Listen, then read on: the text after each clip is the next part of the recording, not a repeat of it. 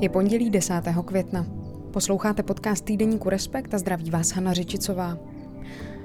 Dnes o tom, proč by měl vicepremiér a ministr vnitra Jan Hamáček odejít.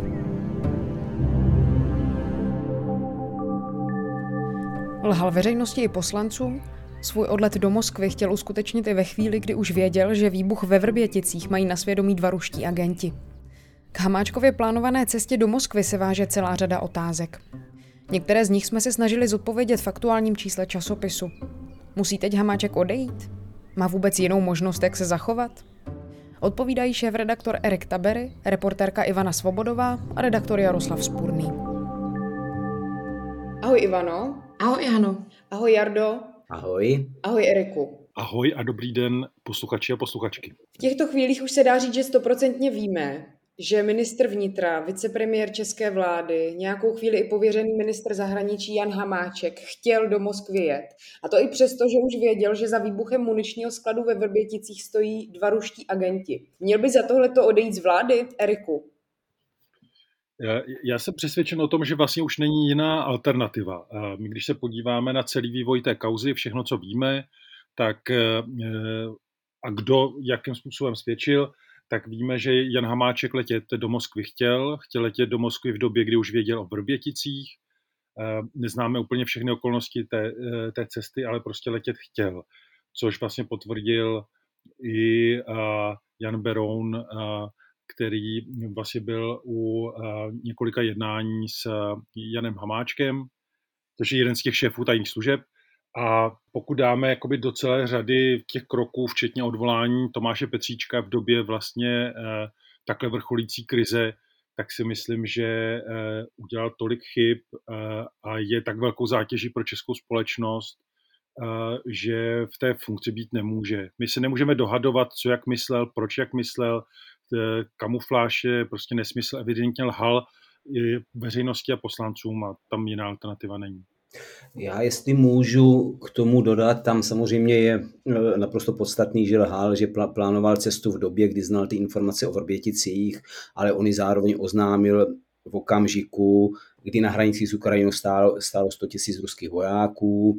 Evropa probírala, Evropská unie sledovala velmi ostře případ Navalného, který je ve vězení, který v tu dobu začal držet hladovku. Eh, jeho zdravotní stav se zhoršil eh, a udělal to vlastně v době, kdy se hodně vyostřily vztahy mezi naším spojencem, spojenými státy, naším spojencem z NATO a, a Ruskem a američané v tu dobu vyhostili deset svých, svých diplomatů. Už z tohohle pohledu to bylo nevkusné, když tomu připočítáme, když tomu připočítáme ten fakt, že, že v té době už několik dnů věděl o tom uh, teroristickém aktu ruských uh, agentů, příslušníků GRU, jednotky 2955, vlastně ruské armády, tak, tak to už je eh, naprosto nepřijatelné. Ivano Jardo, vy jste do aktuálního čísla psali velký text o cestě Jana Hamáčka do Moskvy. Můžete trošku zrekapitulovat, co vlastně se během těch dní, které od vypuknutí té kauzy uběhly, událo? S kým se třeba měl v Moskvě setkat a co vlastně teď tedy Respekt ví? To, co o tom víme, bychom měli rozdělit na, eh, na, dvě, eh, na, na dva směry. Jeden, jeden směr jsou samotný eh, vrbětici a samotný výbuch a druhá záležitost je ta Hamáčková cesta. Eh, o té cestě víme, že měl objednané letadlo, že tam měl domluvené schůzky, eh, že tam chtěl koupit, jak už tady padlo, eh, Sputnik, že, tam se, pokus, že se tam chtěl pokusit domluvit pražský summit prezidentů USA a Ruska, Bidena a, a, a Putina. ono to je trošku zvláštní, protože tam měl domluvenou schůzku s ruským ministrem průmyslu Manturovem, který vlastně tady s tímhle vším nemá nic společného. Jestli má něco společného tady ten muž, tak jsou to třeba Dukovaný, Rosatom a tady, tady tohle. Což teda tak říkám jenom, že co, co, co je v jeho náplní. A s, s Vyačeslavem Volodinem, s šéfem Dumy měl před odletem posnídat. To je člověk, se kterým se přece jenom trochu, trochu zná. Vyačeslav Volodin je člověk velmi blízký Putinovi, člověk na sankčním seznamu Evropské unie a USA za za účast na anexi, eh, za anexi Krymu. Eh, o té cestě samozřejmě ale víc, víc nevíme. Nevíme, s kým, s kým Jan Hamáček vyjednal, kdo všechno o ní věděl, s kým projednával podrobnosti. Víme o ní, že jednal s, se slovenským proruským politikem Andrejem Dankem, který mu tam měl vakcíny zajistit a který říká, že ty vakcíny vlastně v době návštěvy Hamáčka už tam byly připraveny. A co víme o těch Vrběticích, to vezmu jenom zkrátka. Samozřejmě od chvíle, eh, kdy to politici oznámili, tak dneska už víme, že, že jsou samozřejmě eh, vyhoštěni ruští, eh, ruští diplomaté, původně 18, potom přibylo další 63, ale hlavně na české straně se kolem budoucích vztahů, současných a budoucích vztahů s Ruskem a toho, jak na ně reagovat a co všechno udělat, odehrála řada schůzek na úrovni bezpečnostních institucí, ale především, eh, především politiků.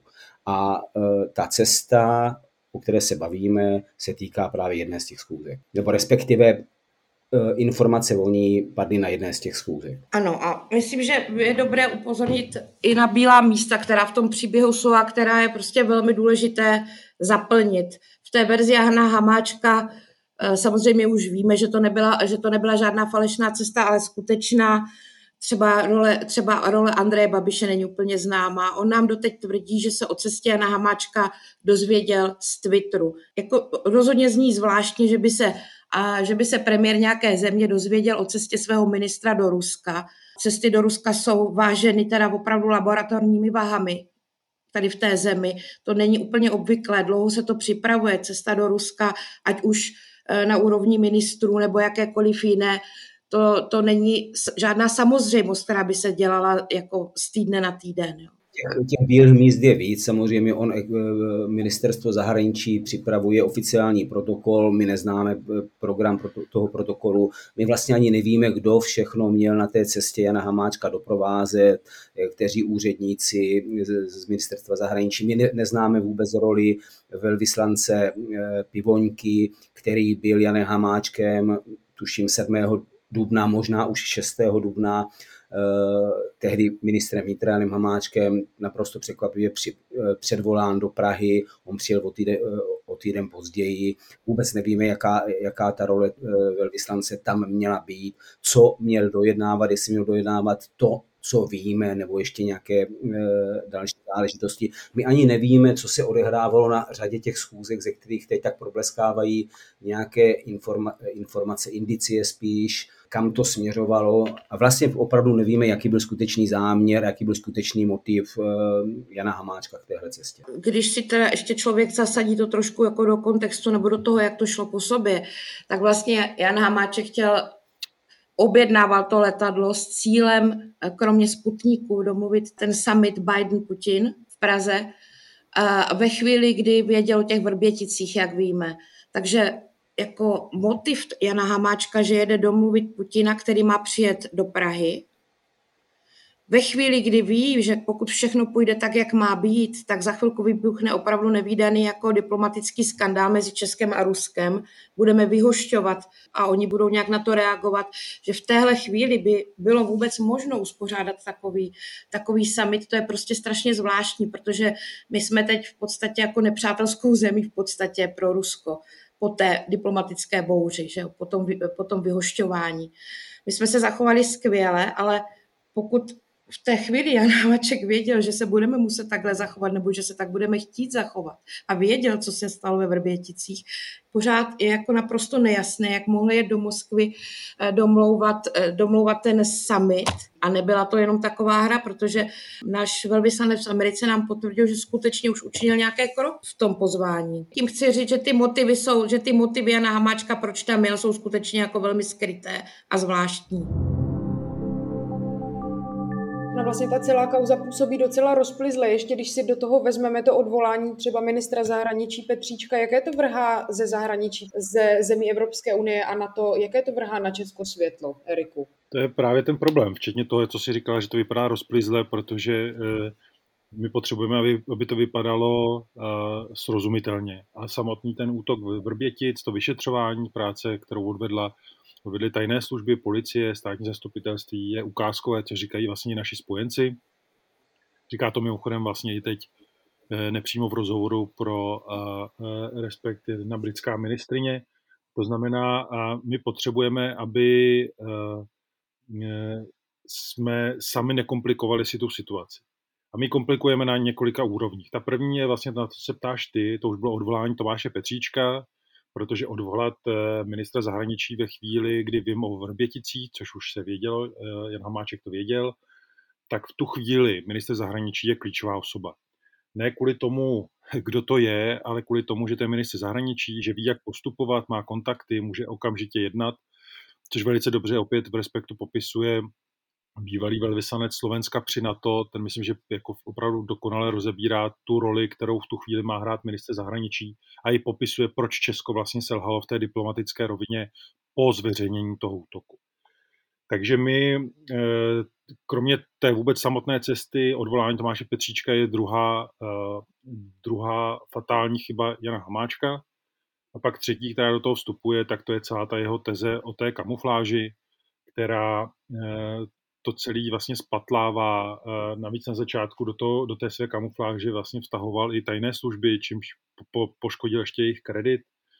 A e, ta veřejnost, spojenci se v tom e, začínají ztrácet. A i z tohohle důvodu právě si myslím, že musí Jan Hamáček odejít. Jak říkala Ivana, a to je třeba připomínat pořád, a myslím si, že to je role novinářů, když popisují takhle složité situace, tak zmiňovat, že jsou tam prostě bílá místa. A to i ta inkriminovaná uh, eh, Sůzka, o které vlastně první psal uh, seznam zprávy, tak uh, my víme, že když je někde skupina lidí, která spolu nějakým způsobem debatuje, tak téměř, kdyby jsme u toho byli, tak někdy je to těžké zachytit. Tím spíš, když tam ti, ti novináři nejsou a neznají všechny, všechen kontext toho, co tam padá. Takže my musíme být eh, obezřetní a říkat veřejnosti to, co jsme schopni eh, přesně doložit a co schopni eh, nejsme doložit. Proto je, myslím si, celkem dobře zmapovaná i z otevřených zdrojů, tím myslím teda svědků, kteří vystupovali otevřeně, to, že letět chtěl, ale víme velmi málo o těch okolnostech. A tam se musíme, myslím, že všichni soustředit, jak novináři, ale podle mě vlastně i řekněme třeba nějaké výbory poslanecké sněmovny, případně policie vyšetřit eh, ty okolnosti té cesty, to, co bylo za ní. A myslím, že hodně to má v ruce i Jan Hamáček, který se teď tváří velmi ublíženě, vlastně snaží se nějak eh, bránit, ale on má mnohem víc nástrojů k tomu, aby se třeba bránil nějakému podezření ale ty nevyužívá. Neodpovídá na otázky, nepustí nás do detailů, stačilo by odpovědět, možná by to stačilo, nevím, odpovědět na sled logických otázek, protože tam jsou velké nelogičnosti v jeho příběhu. A, ale on to nedělá. Svolají tiskovou konferenci bez možnosti otázek. Odchází na dotazy, které jsou zaslány přímo jemu, neodpoví. Čili uh, Chová se jako někdo, kdo má co tajit a rozhodl se tu situaci přetlačit. To takhle teď musíme vidět, nebo já tak vidím Jana Hamáčka, když se snažím s ním komunikovat. A v tom přetlačování mu teď samozřejmě vydatně pomáhá celá sociální demokracie. Oni se na chvilku někam zavřeli jako to vedení a vyšli ven, protože samozřejmě přemýšleli, co s tím budou dělat, zejména po té, co teda vyšlo najevo, nebo co už nešlo zkrátka popírat, že ta cesta byla skutečná, spíš takhle, protože ono to to, že ta cesta nemohla být kamufláž, to myslím bylo zjevné i sociálním demokratům, i každému jako dlouhou dobu. To, to byla tak nesmyslná historka, eh, že myslím tomu nešlo nějak dva, dvakrát věřit. Ale oni vyšli, rozhodli se, že mají nějakou svou linku, kterou to budou hájit a přetlačují, přetlačují a neodpovídají. To je teď jejich, eh, to je teď jejich eh, teda strategie a já nevím, jak dlouho jim může vydržet ale budou se snažit.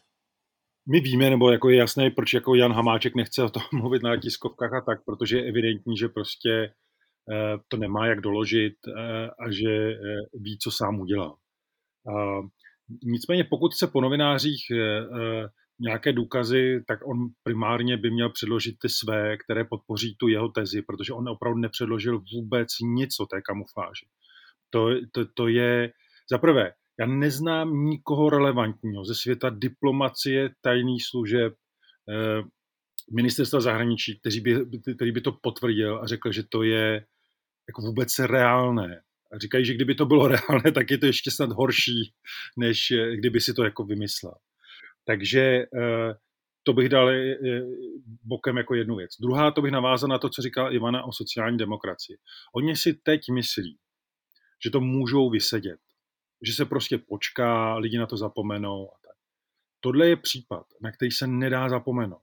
Já si vůbec neumím představit, že prostě novináři půjdou na tiskovou konferenci eh, vlády nebo ministerstva vnitra, kde Jan Hamáček bude mluvit o tom, jak eh, dávat kompenzace hasičům eh, za dobu pandemie. A my to budeme poslouchat a budeme si říkat, proboha, ale ten člověk jako, on chtěl letět do Ruska v době, kdy věděl všechno o Vrběticích.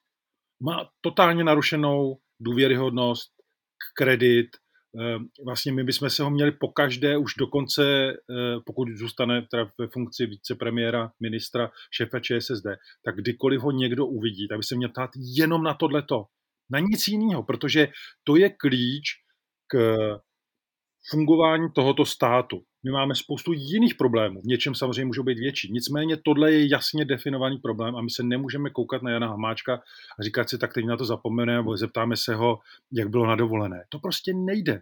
Takže on tu zemi přetěžuje, eh, sociální demokracii to zatím nedochází, protože si myslí, že když on odejde, odejde takže skončí.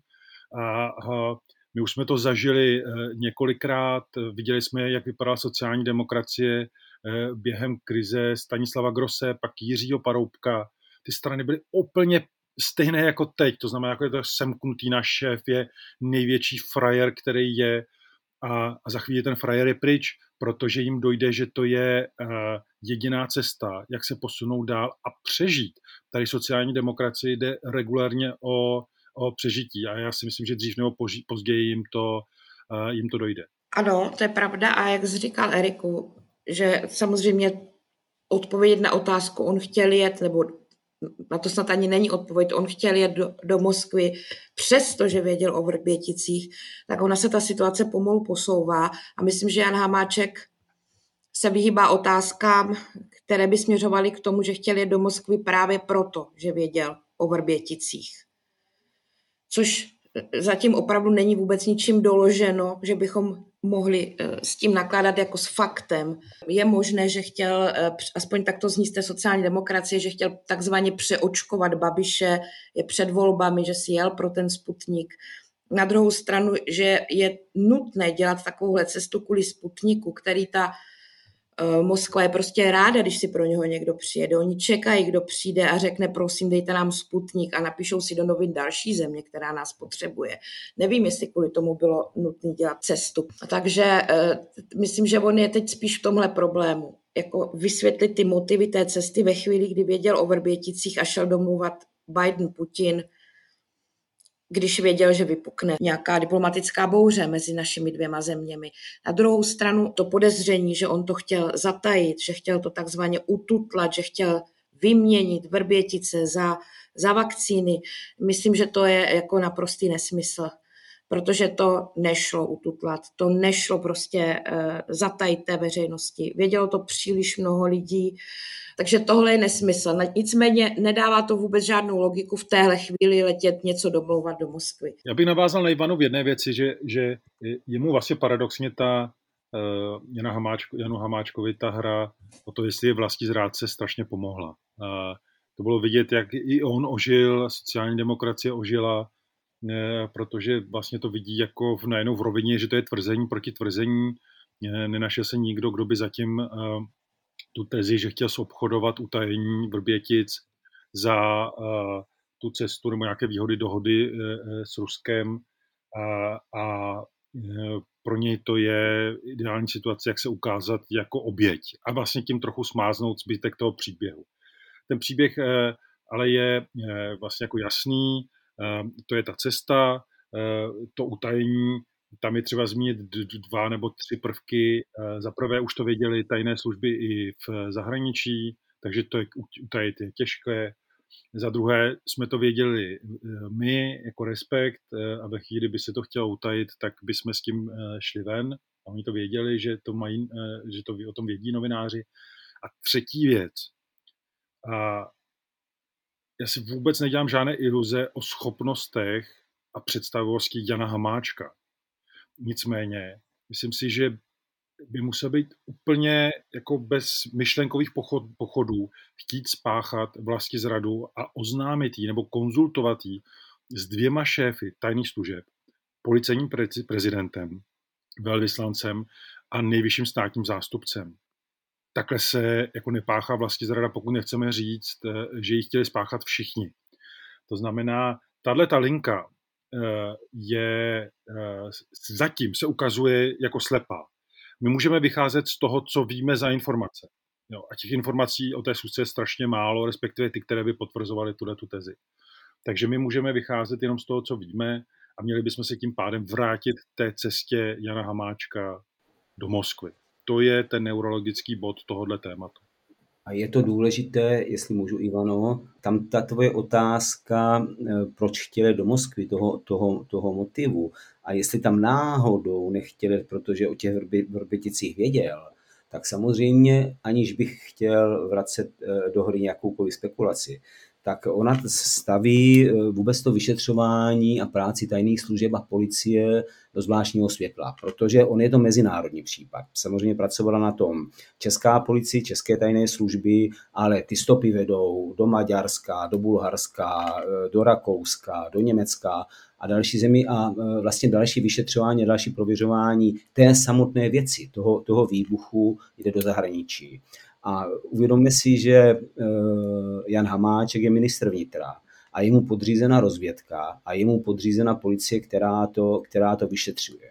Já bych ho nepodezříval, a ono to vlastně ani není možné v tenhle okamžik, že by do toho vyšetřování jakkoliv zasáhl. Ale nicméně tady tohle může budit pochyby u našich spojenců. Postavení člověka, který nevysvětlil motivy své, své cesty, eh, jako nadřízeného, politického nadřízeného dvou důležitých bezpečnostních institucí spochybňuje vlastně eh, do jisté míry důvěryhodnost tady týhle, eh, tý, týhle země. To vyšetřování není, není ukončeno. Policie pokračuje dál a samozřejmě i tu policii zajímá, co se vlastně kolem té cesty dělo právě z těchto, z těchto, z těchto důvodů.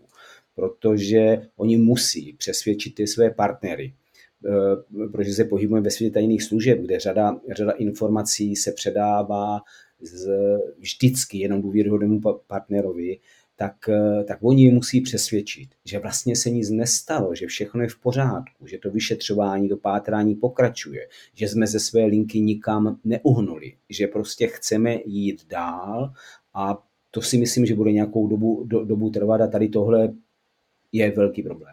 Eh, já jsem chtěla doplnit Erika ještě k tomu, co říkal. Je to skutečně tak, protože při té novinářské práci eh, já vidím stranu sociální demokracii, která, když mluvím s těmi lidmi a ptám se jich ne na ty spekulace, ne na motivy té cesty, ale tam se jich pouze na to, co říkáte na to, že lhal poslancům, plánoval cestu, tohle už je naprosto jasná situace. Jenom na to, že jel na tu cestu, tak oni jako štít vytáhují slovo vlasti zrada a říkají, žádná vlasti zrada nebyla. A já říkám, ale na tohle já se vás vůbec neptám. K tomu máme ještě málo podkladu, abychom něco tak, nebo o tomhle já, já s váma vůbec nemluvím. Ale oni si tím překryli, samým to nesmírně pomohlo. Prostě myslím, že, myslím, že v podstatě to tomu Janu Hamáčkovi hrozně nahrálo. Oni se takhle skutečně chovají. Myslím, že si to promysleli, že to dělají, že to dělají, eh, že to dělají schválně. Myslím, že to bylo hodně dobře vidět na celé té debatě, která byla u Václava Moravce, Jana Maláčova, kde opravdu to její vystoupení působilo jako maximální křeč a napětí. Vlastně pořád se točila kolem té vlasti zrady, což opravdu dělají teď všichni, jak říká Ivana. Jako připomíná to opravdu tu chvíli předtím, než to celé vlastně zhroutí. Jako sociální demokracie si musí spočítat, že eh, to nejde utáhnout eh, dlouhodobě. Eh, Jan Hamáček samozřejmě si tu situaci snaží pojišťovat, to znamená, on si vytváří, posiluje to, eh, to cynické křídlo, to znamená, Michala Haška vytáhl na, na ministerstvo, Milan Urban se stal uh, šéfem středu České ČSSD, uh, to znamená, to jsou lidé, kteří mě úplně jedno, jsou nějaké hodnoty, uh, uh, jsou blízko Miloši Zemanovi, to znamená, on ví, že ti po něm nebudou chtít, aby odstupoval, ti po něm budou chtít, aby je podržel. Takže se vytvoří vlastně taková vazba, takový vztah, kdy si myslí, že to udrží, ale podle mě z dlouhodobého hlediska to prostě nejde. A myslím si, že komu tahle situace jako opravdu hodně prostě mm, pomáhá, tak to je Andrej Babiš, který si užívá unikátní situaci, kde není on ten hlavní padouch v té, v té vládě. Jan Hamáček mu teď vděčí úplně za vše, což je vidět i v těch výrocích Jana Hamáčka, jak si váží toho, že za ním stojí a že se podporují a tak.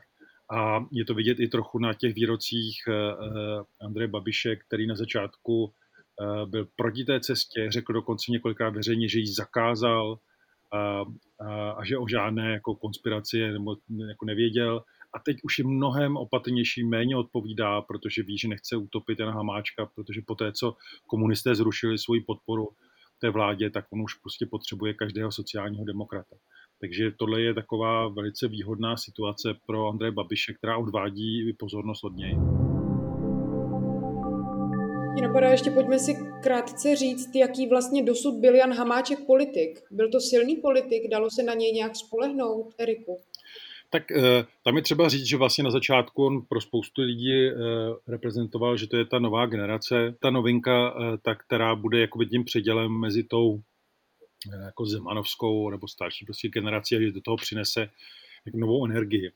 A vlastně zpočátku se to i tak zdálo, on byl vlastně poměrně komunikativní, a, a, takový, řekněme, navazoval takovou přátelskou tvář té sociální demokracie. Jenže od chvíle, kdy vstoupil do vlády eh, s Andrejem Babišem, tak bylo vidět, a za zády s Milošem Zemanem, což je třeba eh, jakoby zdůraznit, tak bylo vidět, že to je klasický příběh, kdy se člověk dostane do pozice, na kterou nemá. Vůbec skoro v žádném aspektu. A, a nemá, uh, není to státník, nemá fantazii, nemá silný program, nemá charisma, neumí vy, vyjednávat pořádně, to znamená, vedle těch dvou to byl takový panáček, který tak jako tančil mezi nima a e, vlastně čas, několikrát dával různá ultimáta Andrej Babišovi, co musí udělat, a jinak odejdou a vždycky z toho nakonec vycouval. A já myslím, že on se prostě v tom ztratil. On ztratil úplně sám sebe a tím potom i ztratil tu pozici, ztratil tu stranu a, a, a čím hůř vlastně v té pozici byl, tak tím víc panikařil a, a začal dělat takovéhle chyby, jako je třeba celá ta e, kauza Vrbětice, myslím ten jeho let e, do, do, do Ruska. Myslím si, že kdyby to bylo prostě před třemi lety, tak nikdy nic takového neudělá, ale prostě teď je v panice hrůze z toho, že celý ten jeho svět se hroutí. Myslím si, že teď jako jí, jí, má pocit toho zraněného zvířete, které bojuje prostě o život, takže podle mě vůbec není schopen přemýšlet s odstupem a racionálně. A vlastně mm, eh, teď je před volbami a pokud skutečně v tom hráli roli ty vakcíny, to nepochybně taky. Eh, a on, to byl předvolební krok, skutečně přivést toho víc, nachystat něco, vlastně krok proti, proti ANO nebo v tom boji s, s Babišem, eh, že, že je Hamáček taky schopný jako přivést nějaké vakcíny. On měl v ruce naprosto unikátní situaci. Ty vrbětice, to je samozřejmě tragédie, co se stalo, to zjištění je šokující, co se stalo, velmi vážné, ale pro politika to je, tohle to je chvíle, která může představovat opravdu unikátní příležitost. Stát pevně, rovně, nějaké charisma v sobě najít, vysvětlovat, chovat se pádně. Přesně to, co Janu Máčkovi mnozí vyčítali, že to v něm není. Pádnost, nějaká pevnost unikátní situace stát vedle Babiše a chovat se tak, jak se politik má chovat. Unikátní příležitost i v nějakém jednání s Evropou. Vlastně to partnerství tady začalo nějak, ono existuje celou dobu, ale začalo nějak více vibrovat tady nad tímhle, nad tímhle příběhem Vrbětic. Čili on dostal do ruky velkou věc a, a rozmačkal zmačkal a zahodil. Nevím, jestli už to třeba sociálním demokratům dochází, ale myslím, že přesně tohle se stalo. Abych souhlasila jenom velmi krátce k tomu, onen Hamáček měl trošku menší příležitost už před rokem, eh, na začátku, před více než rokem, na začátku pandemie, kdy vlastně z titulu své funkce eh, se stal šéfem krizového, ústředního krizového štábu a ono na začátku to vypadalo, že tu situaci zvládne, pak se to úplně, úplně rozpadlo. A já si myslím, že teď to bylo podobné. Já uh, souhlasím s tím, co, co jste říkali, ale musíme přiznat, že jeho reakce jako ministra zahraničí na ty vrbětice, to vyhoštění, že veřejná, že byla skutečně razantní. A on to přiznává, i šéf BIS Koudelka, říkají to další, že byl skutečně velmi aktivní v tom prosazení původní vyhoštění těch 18 lidí a v tom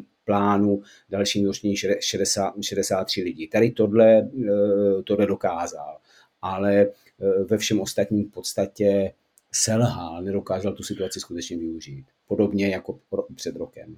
No, ono to právě, to, to říká spousta těch lidí jako kolem, že tam vlastně jako paradoxně to jeho fatální selhání kolem té eh, cesty se hrálo významnou roli při té jeho potom celkem tvrdosti. Jo. Takže někdy se to tak sejde, že vlastně jsme z toho eh, v tu chvíli těžili.